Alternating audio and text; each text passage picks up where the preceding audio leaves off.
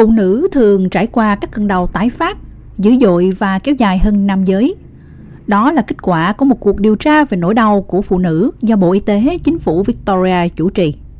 Chưa hết, ở hầu hết mọi cấp độ chăm sóc sức khỏe, nghiên cứu cho thấy những tuyên bố về cơn đau của phụ nữ và trẻ em gái thường được coi là điển hình, phóng đại và thậm chí là hoàn toàn bịa đặt, trong khi những tuyên bố về sức khỏe của nam giới được coi là mặc định.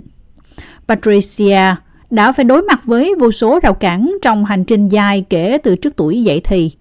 Cô đã chiến đấu với những cơn đau liên quan đến kinh nguyệt và vùng chậu, cũng như các vấn đề sinh sản.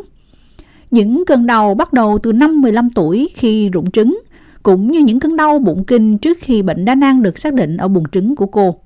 Patricia đã uống thuốc, nhưng cô nói rằng nó không giải quyết vấn đề triệt để. Với những cơn đau dữ dội liên tục, cả trong và ngoài kinh nguyệt, trước khi cô tiến hành phẫu thuật buồng trứng năm 19 tuổi. Cô ấy nói rằng có vẻ như việc kiểm soát cơn đau không phải là ưu tiên hàng đầu của những người hành nghề y tế. Vào thời điểm đó, bác sĩ phụ khoa mà tôi được giới thiệu, ông um, ấy là một quý ông lớn tuổi và ông ấy thật sự đã nói là à khi nào thì bạn muốn có con. Và lúc đó tôi khoảng 19 tuổi và tôi gần như bình thường. Điều đó không liên quan lắm mọi thứ không phải là về quản lý triệu chứng mà là về việc bảo tồn khả năng sinh sản, bạn biết đấy. Dù sao thì ông ấy cũng đã nói rằng chúng ta có thể thực hiện thủ tục được gọi là khoan buồng trứng. Và những gì chúng tôi làm là sử dụng giống như tia laser và về cơ bản là chọc rất nhiều lỗ trên buồng trứng đa nang đó. Điều này sẽ làm giảm kích thước và có thể duy trì khả năng sinh sản cho Trong sau khi này. sức khỏe của Patricia ổn định được một thời gian thì cơn đau lại bắt đầu gia tăng khi cô khoảng 24 vậy, tuổi. Tôi cảm giác là cô nói rằng cô cảm thấy rất thoải mái với các nữ bác sĩ phụ khoa của mình vào thời điểm đó. Trẻ em. Người dường như ưu tiên kiểm soát hàng đầu là cơn đau. Phương pháp nội soi thăm dò mà chuyên gia của cô thực hiện cũng liên quan đến việc giảm một số độ dày trong niêm mạc tử cung của Patricia – Điều mà cô cho biết đã giúp giảm thiểu cơn đau bụng kinh tạm thời và cũng có nghĩa là cô không phải sử dụng IVF để sinh con. Mặc dù đã phải đối mặt với hai lần sảy thai bên cạnh những thai kỳ khỏe mạnh của cô. Sau khi sinh đứa con đầu lòng, Patricia lại một lần nữa phải trải qua cơn đau dữ dội. Và cùng với đó là cảm giác đau đớn tương tự thậm chí khiến cô phải đặt câu hỏi về trải nghiệm của chính mình.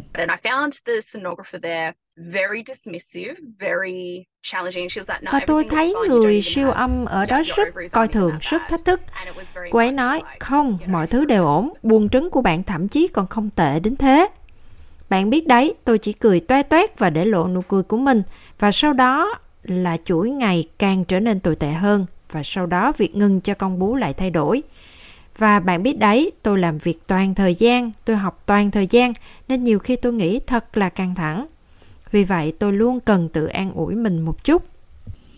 Những hiểu biết sâu sắc thúc đẩy cuộc điều tra ở Victoria xuất phát từ kinh nghiệm của hơn 1.700 người đã tham gia cuộc khảo sát sức khỏe vào năm 2023, trải rộng trên các lĩnh vực từ sức khỏe tình dục và sinh sản, sức khỏe tâm thần, mang thai và sinh nở, mãn kinh và đau đớn.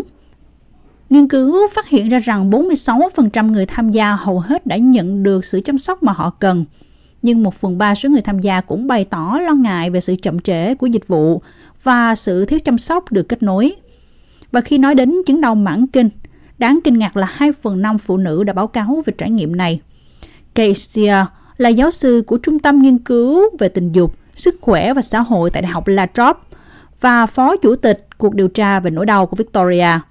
Cô cho biết cách tiếp cận đa chiều là rất quan trọng để đại diện cho phụ nữ thuộc mọi thành phần. So while, for instance, I mentioned that finding that two in five women live with chronic pain that adversely Vì vậy, chẳng hạn như là tôi đã đề um, cập rằng việc phát hiện 2 phần 5 phụ nữ sống với cơn đau mãn tính ảnh hưởng xấu đến sức khỏe của họ. Chúng tôi biết rằng cũng thường có những khác biệt đối với những phụ nữ là thổ dân và người dân đảo Torres Strait, phụ nữ thuộc LGBTQIA+, phụ nữ chuyển giới, vân vân. Và về cơ bản, một trong những điều chúng ta cần xem xét thông qua cuộc điều tra về nỗi đau này không chỉ là trải nghiệm của phụ nữ mà còn nhìn họ qua lăng kính liên ngành, nguồn gốc chủng tộc và sắc tộc, giới tính, vân vân. Sau đó hãy thử và đưa ra một loạt đề xuất về cách mà chúng tôi có thể giải quyết tất cả các nhu cầu đó của phụ nữ. Những người bị đau mãn tính có khả năng bị giảm khả năng làm việc gần gấp đôi so với những người không mắc bệnh. Tiến sĩ Adele Mudalor là giám đốc điều hành của Trung tâm Đa văn hóa về sức khỏe phụ nữ và là thành viên của Hội đồng Cố vấn Sức khỏe phụ nữ cho cuộc điều tra. Cô nói rằng phụ nữ có nguồn gốc di cư hoặc tị nạn ít có khả năng sử dụng dịch vụ ngay từ đầu do bất kỳ tình trạng bệnh lý nào của họ và do được đại diện nhiều hơn trong khu vực cấp tính, thường là phương pháp điều trị ngắn hạn cho những chấn thương nặng hơn. Một hành vi có thể hiện được rõ ràng trong việc chăm sóc trước khi sinh. Tiến sĩ Modelo mô tả việc phụ nữ ít tìm kiếm sự chăm sóc trước khi sinh sớm hơn và sau đó chứng kiến kết quả kém trong quá trình sinh nở. Một rào cản đáng kể trong vấn đề này là phụ nữ có thị thực tạm thời không thể tiếp cận các dịch vụ được Medicare trợ cấp. Um,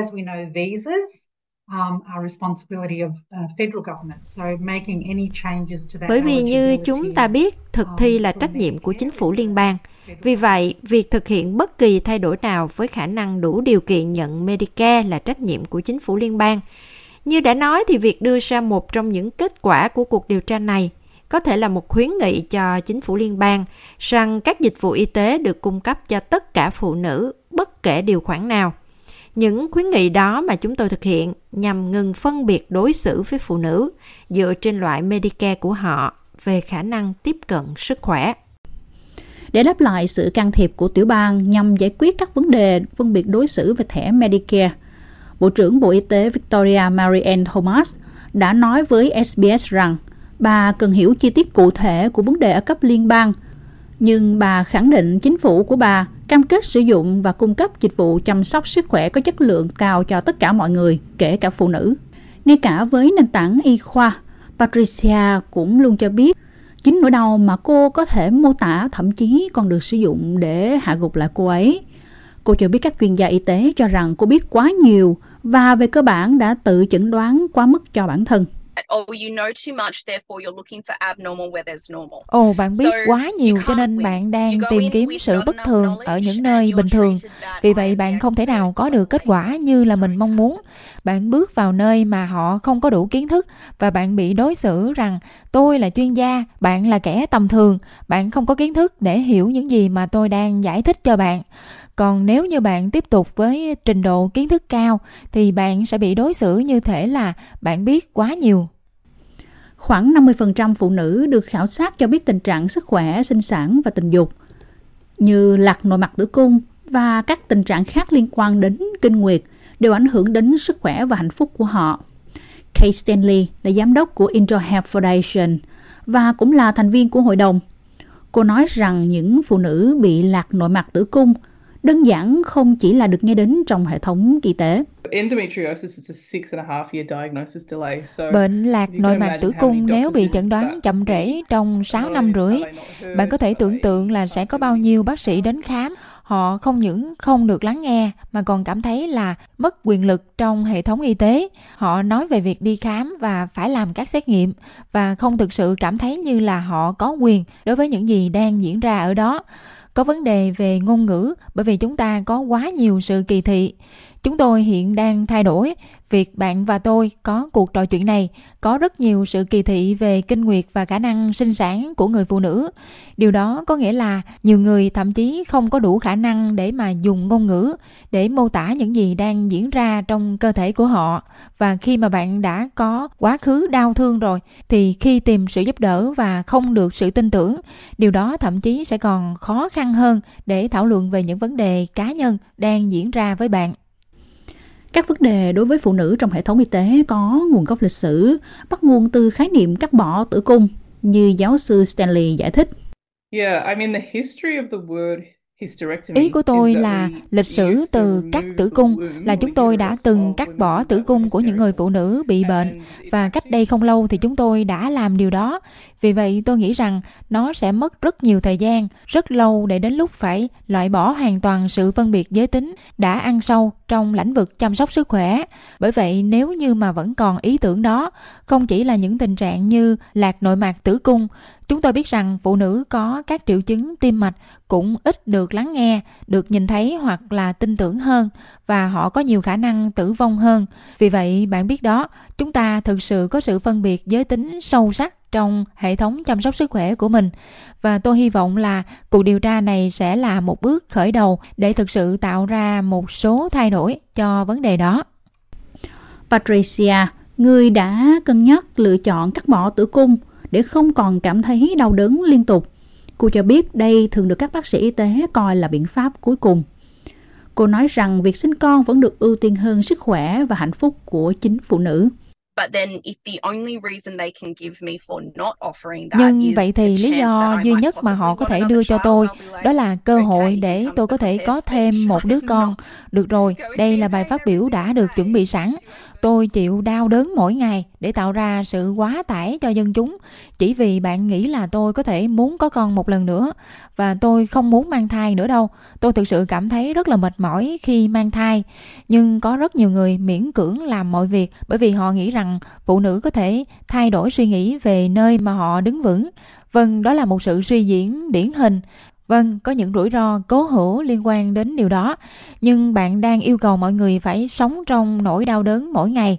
Bạn cần phải thay đổi suy nghĩ này. Phụ nữ khuyết tật phải đối mặt với những rào cản bổ sung liên quan đến khả năng tiếp cận và điều hướng hệ thống y tế. Như giám đốc điều hành của phụ nữ khuyết tật Nadesia Matiazo giải thích, Cô cho biết một trong những vấn đề quan trọng là đảm bảo cung cấp dịch vụ chăm sóc sức khỏe để không làm giảm trải nghiệm của phụ nữ khuyết tật với tư cách là thành viên của Hội đồng Cố vấn Sức khỏe Phụ nữ, cô cho biết cô hy vọng là cuộc điều tra sẽ khuyến khích một cách tiếp cận toàn diện hơn về sức khỏe của phụ nữ khuyết tật ảnh hưởng trực tiếp đến các khía cạnh khác của cuộc sống như thế nào. Thông thường thì tình trạng sức khỏe không được chẩn đoán bởi vì chúng được coi là một phần của um, tình trạng khuyết tật tổng thể của họ. Thường thì họ không thể nào tiếp cận dịch vụ y tế. Bạn biết đó, đây không chỉ là một người đang bị đau mà đây là những điều mà những cơn đau mãn tính ảnh hưởng đến họ. Điều này liên quan đến nhiều khả năng tiếp cận cuộc sống hàng ngày, tiếp cận việc làm, tiếp cận cộng đồng, ra khỏi giường đôi khi có thể là một rào cản thực sự lớn và nếu như mà bạn không thể ra khỏi giường bạn sẽ trải qua rất nhiều khó khăn về sự cách ly Tiến sĩ Motherlaw cũng kêu gọi công nhận mối liên hệ giữa trải nghiệm đau thương và nỗi đau mà bà tin rằng phụ nữ tị nạn nói riêng thường phải đối mặt. Tất cả điều này liên quan đến lời kêu gọi nghiên cứu và giáo dục rộng hơn về các mối liên hệ giữa nỗi đau và văn hóa.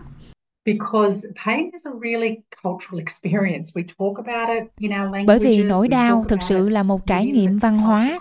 Chúng tôi nói về nó bằng ngôn ngữ của mình. Chúng tôi nói về nó trong bối cảnh văn hóa mà chúng tôi trải nghiệm. Vì vậy tôi nghĩ là chúng tôi thực sự cần hiểu trong cuộc điều tra này điều đó có nghĩa là gì và sau đó chúng tôi có thể làm như thế nào để đưa ra các phương pháp điều trị có tính đến bối cảnh văn hóa mà phụ nữ phải trải qua trong nỗi đau của họ. Bộ trưởng Y tế Victoria Mary Ann Thomas nói với SBS rằng, cuộc điều tra về cơn đau là một phần trong cam kết trị giá 153 triệu đô la mà chính quyền đã thực hiện đối với sức khỏe phụ nữ trong cuộc bầu cử vừa qua. Quan điểm của chúng tôi uh, là chắc chắn là nỗi đau của phụ nữ không nhận được sự quan tâm thỏa đáng cũng như không nhận được nguồn tài trợ cần thiết. Và điều này tất nhiên là được thể hiện qua kinh nghiệm của bản thân chúng tôi với tư cách là phụ nữ và thực tế là cuộc họp kín của chúng tôi hiện có hơn 50% là phụ nữ. Nội các của chúng tôi hiện có hơn 60% là phụ nữ. Chúng tôi mang kinh nghiệm sống của chính mình để bàn hoạch định chính sách.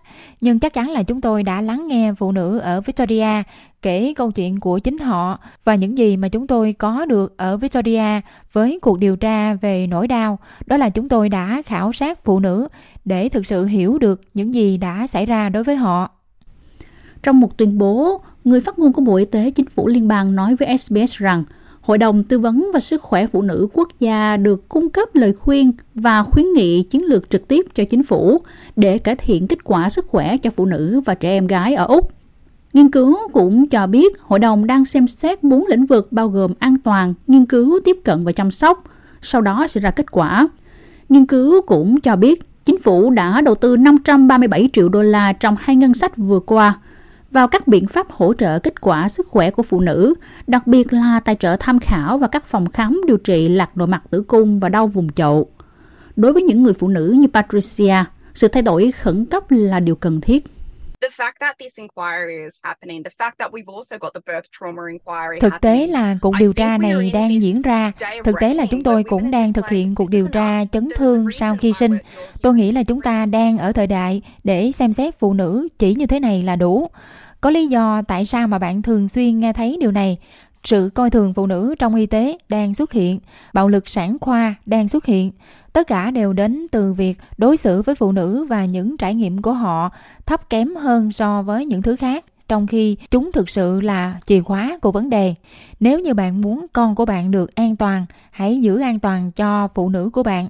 Tôi nghĩ là chúng ta đang ở trong một giai đoạn mà lý do khiến chúng ta có rất nhiều câu hỏi được đặt ra có rất nhiều điều hoàn toàn ảnh hưởng đến cộng đồng phụ nữ là bởi vì chúng ta nói rằng như thế là đủ rồi.